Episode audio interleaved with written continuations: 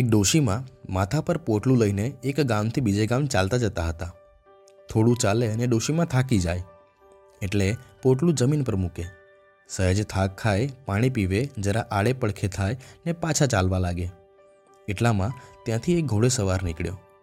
માજીએ તેને વિનંતી કરી કે, ભાઈ, મારે આ બાજુ જવું છે. આ ભાર ઉચકીને તો હું ક્યારે પહોંચીશ? મને જરા મદદ કરીશ? હું આ પોટલું તારા ઘોડા પર મૂકી દઈશ, ઝડપથી આગળના ગામે પહોંચીને પોટલું લઈ લઈશ. ઘોડે સવાર અભિમાની અને ઉદ્વત હતો એણે કહ્યું, માજી, તમે તો ઠીચુક ઠીચુક ચાલો છો. તમારી રાહ જોવામાં મારે મોડું થઈ જાય. મારે તો હજી ઘણે દૂર જવાનું છે. થોડે જ આગળ પહોંચ્યા પછી પેલા યુવાનને વિચાર આવ્યો, માજીના પોટલામાં શું હશે? ચોક્કસ સોનું, ચાંદીના દાગીના અને રૂપિયા જ ભર્યા હશે.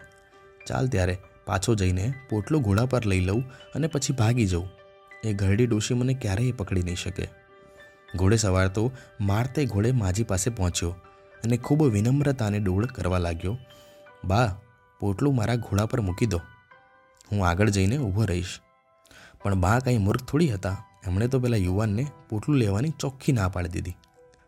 હવે તો યુવાન ગુસ્સે થઈ ગયો અને એલફેલ બોલવા લાગ્યો. અરે ડોશી, થોડી જ વાર પહેલાં તો તું મને પોટલું ઉચકવાનું કહેતી હતી. હવે તારું મન કેમ ફરી ગયું?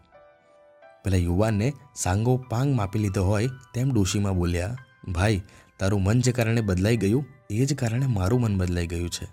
અને ડોશીમાં ધીરે ધીરે ચાલવા લાગ્યા.